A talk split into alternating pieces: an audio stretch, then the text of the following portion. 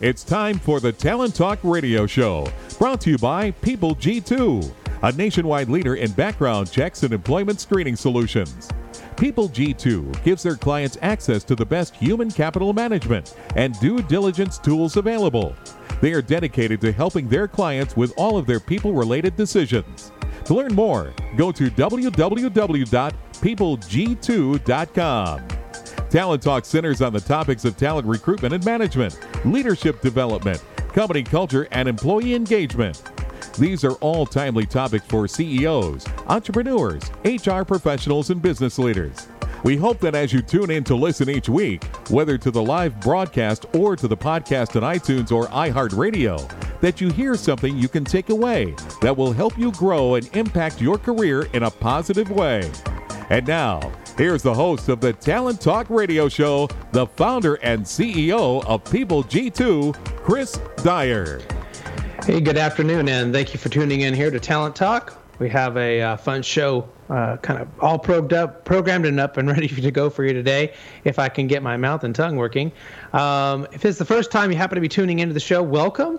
I want to give you a little rundown on how it works. Really, Talent Talk is really the kind of brainchild out of me wanting to learn more and more from really talented people, cool people who have important things to say inside of talent, who are talking to talent leaders, and really have things that maybe we should be thinking about, books we should be reading, conversations we should be having internally. And so this really is a conversation. It is an opportunity for us to be able to talk with each other, to be able to share, and hopefully you can learn something and take it back into your own career and use that. There have been so many great stories and guests over the last 4 or 5 years we've had this show going. I took some of those best stories and threw them into my best-selling book, The Power of Company Culture. I'm really, really proud of what it's been able to do and some of the awards we've won. And it's really just inspired by, you know, a lot of the great stuff we talk about here every week. So hopefully if you haven't checked that out already, you will do so on Amazon. You can go get that. And I believe the audio version may be available any moment. So if you're into the audio, it should be there as well. Talent Talk is live here every Tuesday, 1 p.m. Pacific Standard Time, and you can access us live. You can get us on our direct website, talenttalkradio.com, or most of you actually kind of come in and, you know, get us on the podcast, on iTunes, or you listen to us on iHeartRadio and subscribe there. Whatever it is, we love you for doing it, and there's over 10,000 of you a day who are downloading, interacting, and working inside of our different platforms. So big thank you, everyone, who's a part of the show. If you have any questions for my guests, I have two today, or even from past shows, look at our Twitter, at PeopleG2.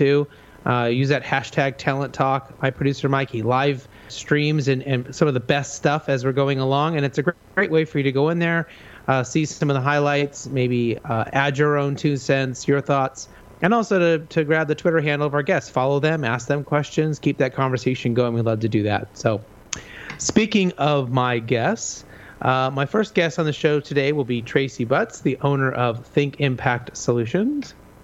And then we'll bring in Caryn Lee, the managing partner of Narrative, after the commercial break. But let's go ahead. Let's get the show started and bring in Tracy. Tracy, welcome to the show. Thank you so much, Chris. I really appreciate you having me on. Yeah, appreciate you being here. So why don't you tell everyone a little about yourself, you know, what's important for us to know as it relates to our conversation today. And most importantly, what does Think Impact Solutions do? And kind of a little update on everything there. So I'll give you the stage and look forward to learning from you. Cool. Thank you. I've been speaking professionally now for a little over 20 years, and my primary focus is on inspirational keynote speaking, but I also facilitate some training workshops, too. I partner with clients like the U.S. Army, Motorola, True Value, U.S. Bank, Subway, Shopko, things like that. And I also serve as a faculty member for the National Association for Mutual Insurance Companies, which pulls in my past experience as a director of learning and development for Midwestern Regional PNC Insurance Company, where I worked 10 years ago. I also hold the designation of Certified Speaking Professional, a CSP, which is the highest honor in my profession, held by only 12% of speakers worldwide, so I'm very proud of that. I've written 5 books, with my fifth being released next month on February 18th, and it's entitled The One Choice Rule, Transform Your Life and Work by Changing Your Mindset and Behavior. So really what I try to do is to inspire my audiences the best way I can, the best way I know, so that they can make their life even that much better than it is today. So it's really about making work and life in general their best life ever. So that's my message. So you have had a lot of success and experience with employee development and certainly with your speaking and everything that you're doing. What are some of the keys that you have uncovered over the years that you could share with us about, you know, what makes for a successful employee development program or initiative, or really the overall thought process with inside of an organization? For me, I think creating a coaching culture where leaders are open to learning from one another is key. And this means that they're open to, leaders not only financially supporting training and development for their staff, but they're also one of the first people in line to participate in the programs, meaning the walk the talk, right? You know, they also believe in ongoing development, not just one-time events, so that employees realize the leaders are investing in their own future. I also think a strong succession plan and the ongoing development of high-potential leaders, both for leaders of people and high-level individual contributor roles, is important. And even having, in addition to performance plans, offering customized individual development plans, so it goes over and above the normal performance objectives. Also offering things like mentoring programs, internal and external training opportunities, and most importantly, one-on-one conversations between leaders and each of his or her direct reports. It's interesting because the number one thing, according to Gallup, that employees want from their leaders or their supervisors is for them to care about them, not only as an employee, but as a person. And having those one-on-ones is absolutely an incredible and easy way to get to know your employees so much better. Yeah, and it's really fascinating that concept even goes into areas like with teaching. My wife, as a teacher, has talked about really the number one thing that the kids really care about is does she like them, right? As a student, as a person, yeah. and that's the underlying thing. And that she feels like so many teachers forget that that's what that student is playing off. That's the key to the relationship: is do you like me? And if you do, I'm a little bit likely to try harder, to explore, to take a chance, to make sure I get my homework done, whatever those things are. And so it's fascinating how that translates into, you know, as adults with having your manager. Does my manager like me? And how much that how many things kind of spur out of that conversation, right? Exactly, because it really shows a sense of appreciation and. You know, are you building relationships? Are you developing those relationships across the organization, not only with your team? And I think it can really create profound results when people actually feel cared about and feel as if they have, there's actually research out there that says if you have a best friend at work, you're much more willing to stay at that particular job because of that friendship. So it's really pretty interesting. So a lot of companies will kind of lose steam over time, particularly maybe other things come up, right? Some sort of adversity. Maybe they're struggling with their profits, with their expenses, or who knows what it could be. And things like performance and their employee base and maybe how they're engaging employees can kind of suffer sometimes. So how do companies successfully energize their culture, make sure they're keeping this front of mind, even in the midst of difficulties and distractions? Really, it's just to make sure, you know, employees are still excited and part of the organization. Are there certain things that, you know, is it a frame of mind of keeping that first, or are there things that you suggest people, you know, do on a regular basis to keep it top of mind? Absolutely. I think there are some tangible things in addition to just great leadership and hiring amazing people. Obviously, competitive pay is a big part, but also solid direction, having the leaders provide that direction and having it trickle down to not only the organization's departments, but then to the leaders and to the employees and the individual contributors. I also think that having a transparent way of communicating, people talk about that a lot, but oftentimes, you know, the biggest secrets, the biggest ways in which you want your company to move forward are kept kind of behind the doors. And I think having a transparent way of communicating but also operating is huge. I mean, you see a lot more organizations with their CEOs in cubicles or open-view offices, which just demonstrates kind of what is out there and having the ability to be more transparent as a company. Also, promoting the right leaders is critical. Having the right leadership in the right roles, not just, you know, promoting people because they're great in their current role, is important. They have to have the right competency for that leadership skill set. Also, autonomy and empowerment, and really helping people to put forth their greatest effort in the areas where they're strongest. I think that that's a critical role. Also, quality benefit packages, of course, is important, but also perks. People don't necessarily take these seriously, but I think work perks are helpful too, like, and I don't even know that I would call them perks, but I think that they are important, like real-time feedback. I think it's really important that we offer real-time feedback.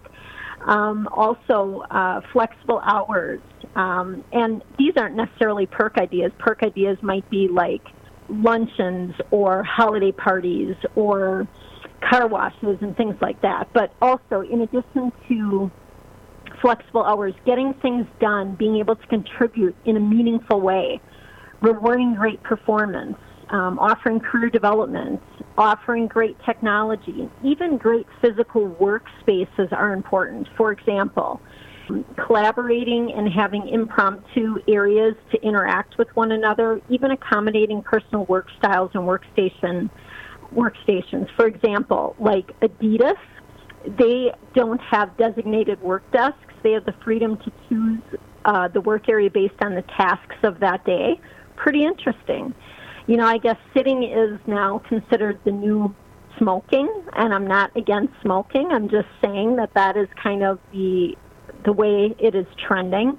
Also, an accounting firm recently put out a policy of the 16 ways to work with an option of standing or sitting, and they even have stools, benches, couches, and treadmills inside of their organization. So it's pretty interesting. Other facets of the physical environment, you know, having individual control of thermal comfort, ergonomic accommodation, a professionally maintained plant program like Facebook has. They have a mini forest and vegetable garden in their facility. So a lot of really cool things that can go over and above kind of the normal things that really do attract employees and maintain employees to stay at their organization so that they can continue to learn and grow within their current roles and also develop into better, even stronger leaders.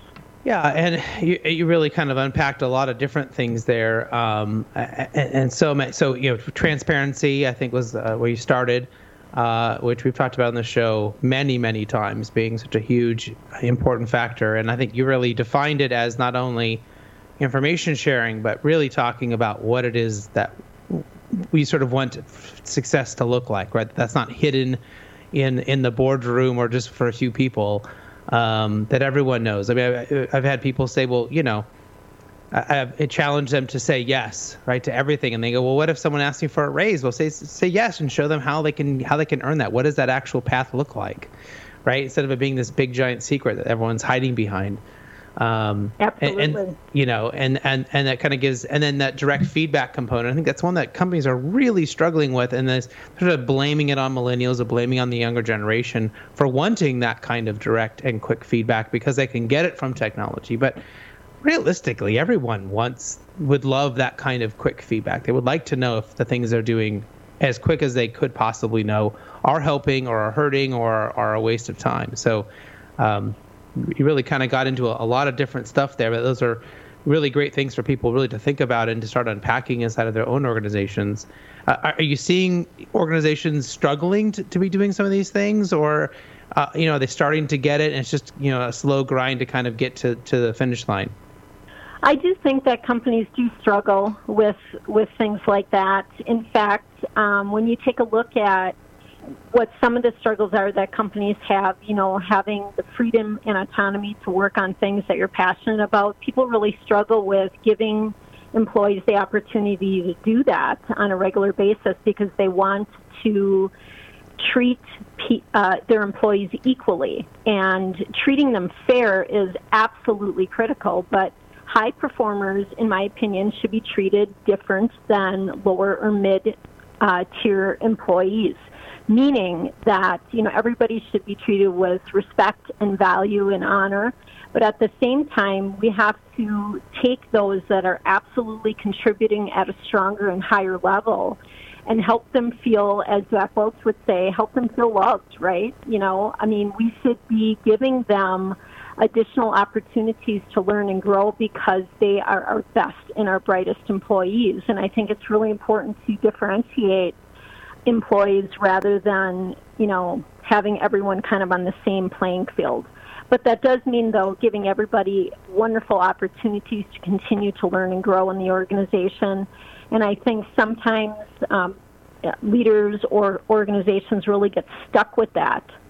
And it can really be the demise of leadership growth within organizations when that happens. So I think being very vigilant and very conscious of how you promote leaders within an organization is key.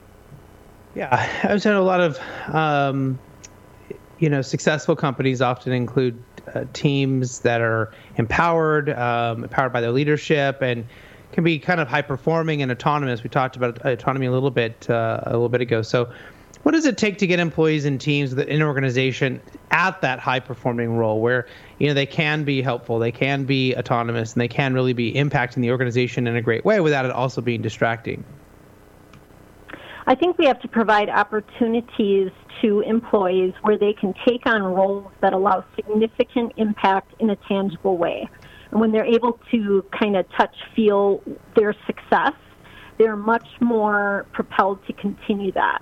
I think also having employees able to fix something rather than just talk about it. So maybe adding them to a project team where they can add tremendous value or insight or ideas, and helping them to learn and grow that way is huge. Providing less red tape and more autonomy is also a significant factor because people want to be able to get things done, and when they're stifled or when they're unable to do that, it becomes really demotivating and it really can impede performance. Also, access to higher level executives and department leaders, giving people the opportunity to learn and grow from everyone from the CEO to top-level leaders within the organization. I think also developing new skills and growing professionally should be offered to everyone to help them rise faster in less time. Also professional development opportunities. You know, it's interesting, one of the companies that I've worked with in the past, they have a position called the Dream Coach, where a full-time role is devoted to helping people to learn and grow on a professional side, where, you know, I think that's really interesting. For example, one of their employees wanted to become a chef, and that particular company helped them to do just that.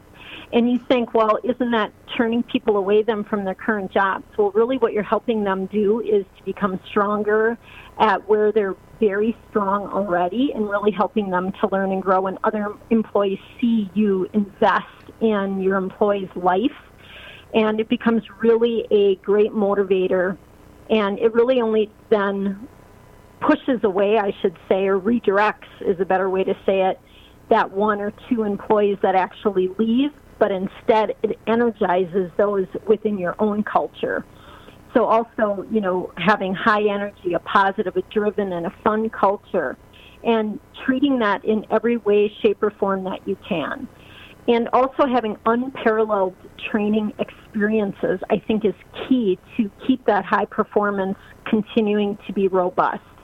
One example from several years ago, but I think it's really important to still bring up, is Whirlpool. They have an immersion experience called the Real World Immersion Experience, where they move their high potential employees through a ongoing program, and they offer short bursts of learning, which of course adheres to the millennial generation's kind of need for that quick and just-in-time learning. But it also is extremely helpful to involve the more the long-tenured leaders for them to give them the ability to actually share their knowledge so that transfer of learning happens. And it's just an amazing program that I hope many people look into and really learn from, because it's been viewed as extremely successful and pretty much very much on its own as an independent source of amazement, because most companies don't do what they're doing. Very, very unique. Well, speaking of inspirational and learning, I know you, as we started the conversation off with, are a keynote speaker, and you do a lot of that along with training. And obviously, you may been sort of asked to speak on many different things, into different groups and different topics. But maybe what are some of the favorite topics that you like to speak on? You know, when you go into an organization, is there, you know I have this with my talks and the keynotes that I give, that sort of get a little bit more excited about one or the other versus all the many different possibilities. So are there certain ones that you really get excited about when you go in to speak? Absolutely. First and foremost, when I can provide an audience with specific strategies rather than just stories of how to really help them grow professionally or personally, that is key. That's when I've made an impact. So it's about delivering tools for action and behavior change to really help them transform their life and work by taking purposeful actions. So some of the more common kind of topics include how to make better choices that lead you toward a happier, more successful life, how to foster strength in the face of adversity and push through it and come out much more resilient. I'm actually doing a keynote on Monday regarding resiliency and choices. How to think differently so that you live your best life, and how to better control emotional reactions as well. You know, human beings, as it's been said, we're reaction machines, and when it matters most, we oftentimes do our worst. So how can we avoid that and instead build stronger and deeper relationships? So for me, it's really about living your best life and how to best transform that, whether it be at work or at home or combined. And where do you draw some of this inspiration from as you're developing these topics and trying to get in there and give people real life, real tactical, you know, takeaways? Does this come from the work that you're doing with other companies, you know, observations, books? Or where do you kind of find some of this? All over, you know, primarily from my own daily experiences, because that's a huge way I really can create that personal connection with my audiences, but very much so with the audience members that come up with me, whether they're in those training programs or in the keynote audiences that share personal stories with me. You know, it's amazing how many people chat with me after I step off the stage and share those personal stories of struggle and hardship, and maybe how something I shared resonated with him or her. You know, those are the powerful moments that move me and inspire me to be authentic and to share some of my vulnerability with my audiences, because for me, that's the way you really connect and you can really impart something that can make a dramatic difference in their life. And it's really reciprocal. When I share, they share, and vice versa. It's amazing. And what about culture? You know, we've started to kind of get into this overall idea of culture, but is there certain areas where you see, or maybe one specific area, that companies really have to deal with in their culture? It could be a problem, it could be a challenge, it could be an opportunity, but, you know, is there something that they really have to start with, or that you see that consistently are having to start with as you're beginning to work with organizations? Yeah, absolutely. You know, leaders who manage others at a distance need to work harder, I believe, at relating to the employees' needs if they want to create the same level of positive impact as they do when working in, you know, close proximity. I think that they need to develop and and use a mobile workforce strategy, something that offers and supports and rewards the highly passionate and productive decentralized team. It's interesting because, like we talked about earlier, according to research, engaging in formal performance appraisals is trending toward becoming somewhat of an antiquated way to provide feedback. We need a much more productivity-focused approach to provide that feedback, meaning both positive and negative feedback delivered timely.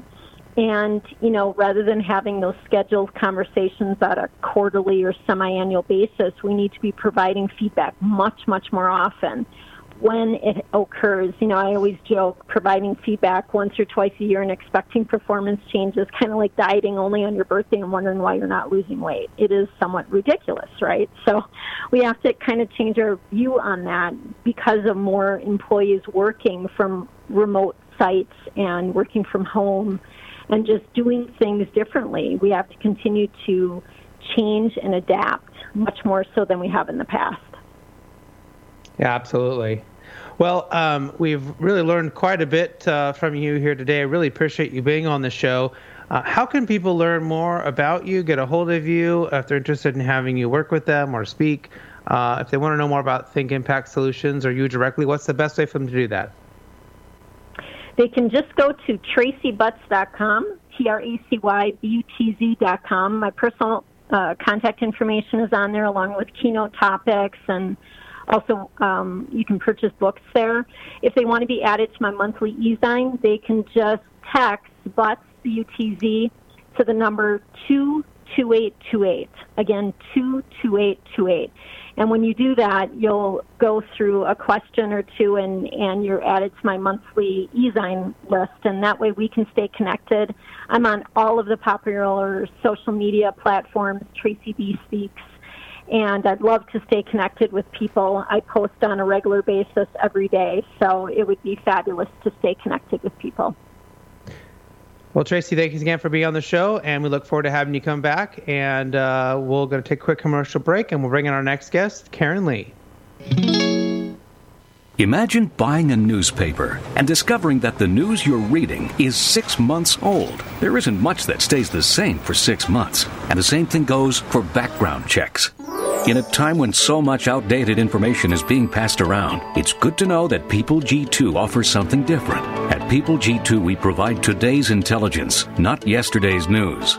Our value-added approach offers you a fully FCRA-compliant solution that includes up-to-the-minute information. By combining industry-leading technology with old-school human investigation, People G2 is able to give you information that is accurate right now, delivered quickly to our online system or integrated with your HR system. So ask yourself, are you comfortable working with old news, or are you ready for a different kind of background check company? Visit peopleg2.com or call 800-630-2880. That's 800-630-2880 or peopleg2.com. Welcome back to the Talent Talk Radio Show. Don't forget, you can check us out at talenttalkradio.com. Of course, follow us on Twitter at @PeopleG2. Use that hashtag Talent Talk. You can follow the conversation live as we go through it here every week. And you can also add in your own 2 cents. Give us your feedback, your comments, your questions, and, of course, interact with us and our guests for both the most current show and all of our past shows as well. So do take a look at that. I'm going to go ahead and bring in my next guest, who is Caryn Lee, the managing partner of Narrative. And love to have you send any questions or comments us on Twitter there as well. And don't forget, you can also subscribe to listen to the show on the podcast on iTunes, and of course, listen to us on iHeartRadio. So, Caryn, welcome to the show. Thank you, Chris. I'm glad to be here. Why don't you tell us a little bit about yourself, what's important for us to know about you, and, of course, tell us more about Narrative. Okay, great. I'll first tell you the personal. I'm married. I have 3 kids, ages 12 to 21. I live here in Charlotte, North Carolina. My first career was with Accenture. I was with Accenture for 15 years, doing big technology projects, bank mergers, things like that, and realized that I really had more passion for people than technology. So when I left, I had actually been through some team building sessions in my career and with personality assessments, and I thought how powerful they were. And so I went out to find a publisher of a personality assessment, found one right here in Charlotte. I ended up buying into the company. I was there 10 years, and a few years ago I sold my shares back to my partners and started Narrative. Narrative is a consulting firm. We work with clients to grow and be more profitable through selecting, developing, and supporting their people. We have a proprietary personality assessment called the Narrative Big Five Self-Assessment, and we work with other assessments as well. But really, those are just tools to apply to changing behavior and improving communication, et cetera. So I talk a lot about the tool, but in the end, it's mostly about the application of that knowledge from the tool. Yeah, there's so many different assessments out there, different organizations. I have my favorites. I also have some ones that I hate. But what do you think is important about the use of assessments? That's sort of, let's just maybe throw the quality of the assessments or the argument about those out for a second. But what's important about the actual use of an assessment within an organization? Right. So there are a lot out there, and some are better than others, right? And something that your listeners may not know is that many assessments, they're either based on a model or a theory. And but there's multiple assessments based on those theories and models, and nobody really owns necessarily those theories or models. Anyway, the importance, though, of using them in the workplace is a lot about you have a terminology to talk about differences, right? To talk about how you like to behave and how other people like to behave. And that really helps when you're resolving conflict or you're learning to communicate and get, what I like to say is get to the best result faster. So I think it's beneficial in many applications, like getting the right person in the job. So you want to understand what the job requires and then how best the candidate matches to those traits, and then also teaching people to appreciate differences and to communicate better. So we like to, difference is generally the source of conflict, and so we want to flip it to where once you're aware how different you are in any specific trait, then you can flip it to how do I appreciate the fact that this person has this trait and they're different than I am? How can we use that in the workplace when we work together? So you have this big five or this five-factor model of personality that you're using, and if I've gotten that incorrect, please feel free to correct me. But how does that work then in the work that you're doing? So the five-factor model is it's what psychologists and academics use. So it's more researched. It's actually from an empirical model. It was. Early 1900s, a bunch of psychologists came up with all the words that describe people's behavior. And then they came out with, when they did the analysis over and over and over again, it all came out to these five categories. So the five categories are resilience. Some people have that turned around and call it neuroticism or need for stability, but I like referring to it as resilience. Extroversion, openness to experience, agreeableness, and conscientiousness. And under those, there's 3 to 6 subtraits for each of those. So it goes into quite a bit of depth in specific traits. The if you see the Harvard Business Review or Fast Company or Entrepreneur Magazine, you'll mostly, when they talk about personality, they refer to the five-factor model. The other thing I really like about it is that we're showing you on a spectrum or a continuum. So you can score anywhere on that continuum. We're not putting you in a box or typing you. And I use it, again, for throughout the life cycle of HR. So selection, onboarding, team building, setting up teams, performance development, and then succession planning, and much more. So there's a lot of different ways that you can use it. And so what kind of got you to be so passionate about, this particular, the big five, or the five-factor model, excuse me, as you have worked with different ones and you had a previous company, what sort of got you really aligned on this one? Yeah, so many years ago when I was with Accenture, most of my clients were banks, and I worked with a big bank here in North Carolina, and I was matched with a manager, and we managed a team together. And we were very different. I was in my late 20s. He was in his late 50s. And we just weren't, you know, being very productive. It was tough. We weren't working well together. And so we went through, though, these two team-building sessions as a leadership team. And when we walked out, we were best buddies. I mean, I couldn't believe the power of those sessions. And that's where I was like, this is what I'm going to do next, you know? So I went out and found it. And I love what I do. I always say I like Mondays just as much as Fridays, and I hope that I can help my clients to do that too. So as you are helping clients and you have your business, how are you specifically using these assessments, especially in this area of talent management?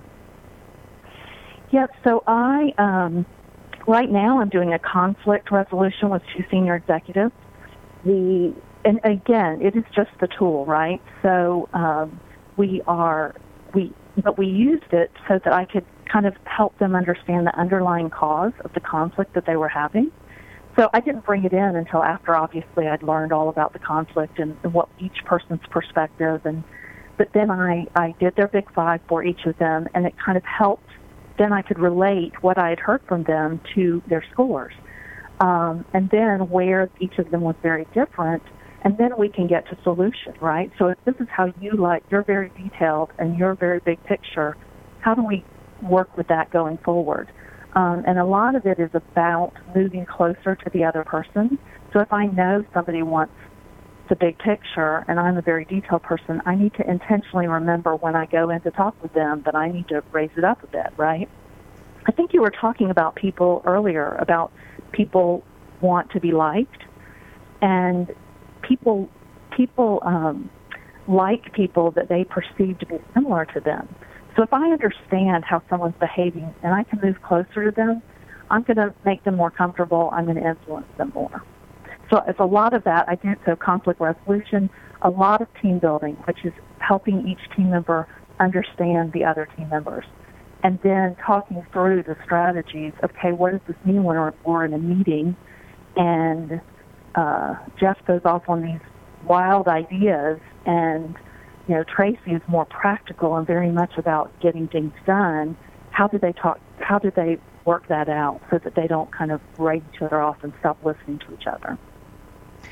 Well, it sounds like a lot of what you're doing here is helping them identify how much they are alike, how much they do have in common, and of course bringing understanding and some level of compassion or intelligence to maybe where they're different. And this is always why I love travel, and you realize how much more similar we are to each other than we are different. And the kind of baseline of things. But I think we get organizations, it gets competitive.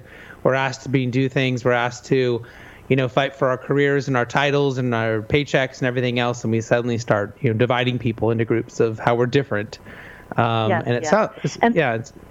ahead. And I do concentrate a lot on the difference just because a lot of times I'm there to help relieve some of the tension or conflict. But then, like I said, we try to flip it around to where, wherever we are different, let's appreciate that in the other person. And also, just being aware of it helps reduce the tension because people realize, they're not doing that just to make me frustrated, right? They're doing that because they just have a very different perspective. But you're totally right. We are much more similar than we are different. I mean, as human beings, we have so many things in common, right? So, but you're right, a lot of it is having that empathy and compassion in the workplace and helping to get there. So you mentioned earlier about not wanting these tests to put people into a box, and I find this is sometimes the struggle because we want to be able to very clearly say, Jane, given these variables is going to do this every time, and if Jane leaves, we want to find someone just like Jane who will do these five things if given these variables and is predictable and accountable and all of this. And I think sometimes that's where people go to with these personality assessments, is to try to find that exact person for that exact little box or widget that they're trying to fill. So how do we really use these kinds of tests or maybe the five-factor model specifically to better develop and target the right kind of profile when we're looking to hire? Yeah, so I'm happy to talk about profiling the job, but just to add to what you said, you're absolutely right. we are complex people, right? And personality is just, I like to look at it as layers. And personality is just one layer, right? Add on to that what motivates us, add on skills, our experience to date, our generational influence. I mean, it gets mind-boggling, right? So you're right. We try to make things very simple, and sometimes we make them too simple. And even as much as I try to, when I'm certifying people to use the assessment, even this assessment, which is more of it's a continuum, people do tend to like latch on to, oh, they're this and they're that. And there's really, you've got to put it in context, and there's a lot more to it. However, using the personality assessment for selection does give you just a little bit more information about the person than you would have if you didn't do it. There's a lot of ways to come up with a target job profile. If you look at it as a continuum, at the right side of the continuum, the most scientific way is to get incumbents. So if you had 100 salespeople that did the same job in the same company, and you could assess all of them, and you look at the performance of specific criteria that cluster at the top of performers and then the clusters at the bottom, you can do a statistical analysis with all that data and come up with a profile. Most companies do not have 100 people in incumbents. Most people don't want to spend the money to do that. And so what I end up doing is on the other side of the spectrum, which is I, as a Big Five expert, learn a lot about the job. As much as I can, I do interviews. I could do surveys. I learn about the job, and then I come up with what that means, how that translates to the job profile. And so, for example, the Narrative Big Five has 23 subtraits. So I would have a target range of scores on each of those subtraits. And then as we would get candidates, they take the assessment and we compare them to those scores, and we do come up with a job fit number. Important thing to note is that, again, this is only one piece of the selection, and I always emphasize that. You don't want to make your decision just on this alone. What ends up happening with my clients mostly is they come up with their final candidates, and then they do this. And then whoever they decide, they know what they're getting, right? And so they know their areas of strengths that match the job really well, and they know where they might not match as well. And then there's a lot of in between what I told you I do most of the time, and then with using the statistical analysis, there's you can assess your high performers, but just as you were explaining, there's so much more to it. You really have to look at low performers as well to try to differentiate. Do you have maybe a kind of a favorite example or story, you know, that kind of help people understand, you know, what the impact or what they might really kind of get out of utilizing something like a Big Five? I think people might be somewhat, you know, familiar with some assessments. They might use them on their salespeople, but you find a lot of people it's a little hodgepodgey. So you have sort of an example or a story on how a company can really, you know, make a big change or a big difference into what they're doing by using something like that? Sure. So a couple of years ago, but I've worked with them since, is a marketing company. It's a small company, like 8 people, and their owner had some very extreme scores. She was very high in resilience, so she was an optimist. She was very composed, and I'm just giving you some of her characteristics, but she liked the big picture, and she was very high in self-discipline. Her team members, one in particular, was very low in resilience, you know, tended to worry a lot, was needed to vent a lot before they could get into problem solving. They were very detail-oriented, and they were a procrastinator. They were less self-disciplined than the owner. So these two were having a hard time. The team member was going to the owner constantly with her questions and her problems, and it was kind of driving the owner crazy. And also some of that, you know, waiting till the last minute to do things was really also a source of frustration for the owner. Well, throughout the team building, we worked on everybody understanding each other, and we came up with strategies. So a few of the strategies that we used with the owner and this one team member was the team member would save her questions to go to the owner, you know, once a week if possible, and went through her questions, and she tried to have solutions instead of just bringing problems. I mean, very practical things like this is what we're talking about.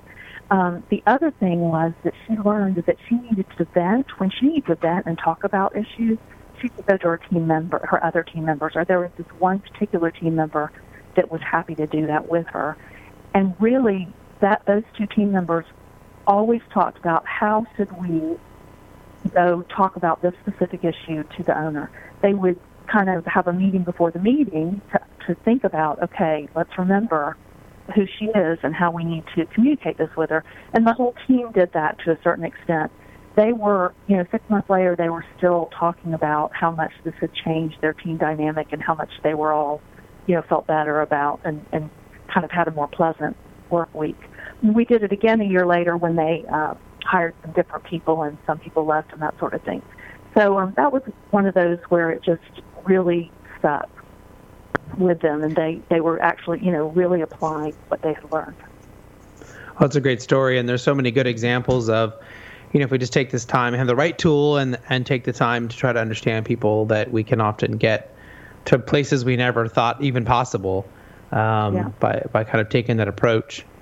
As we're kind of winding down here, we have time here to kind of ask some of our little fun questions that we enjoy to ask our guests sometimes. And the first one is, with New Year's resolutions on everyone's mind, maybe is there an app or a gadget or something that you've recently considered adding to your life or something that you use all the time that you think our listeners might want to check out?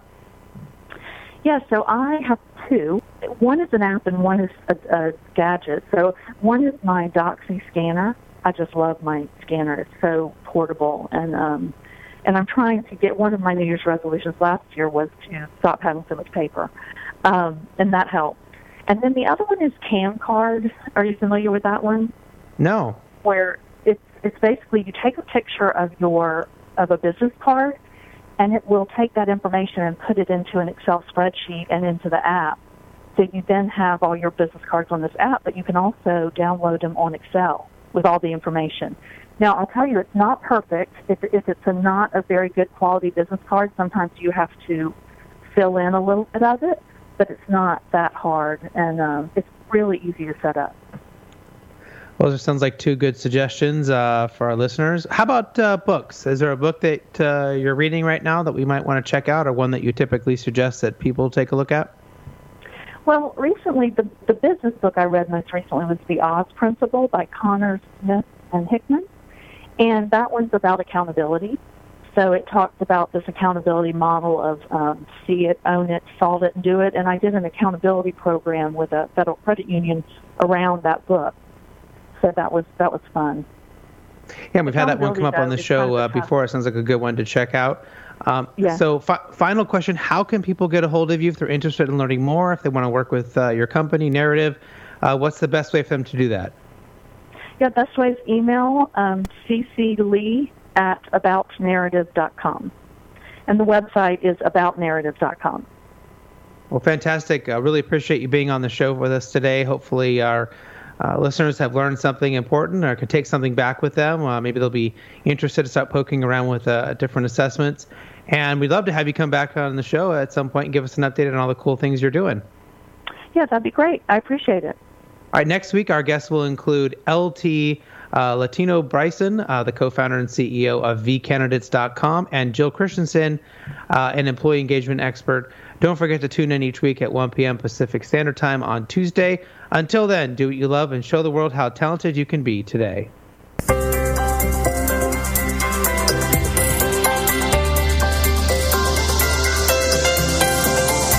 You've been listening to Talent Talk Radio, brought to you by People G2.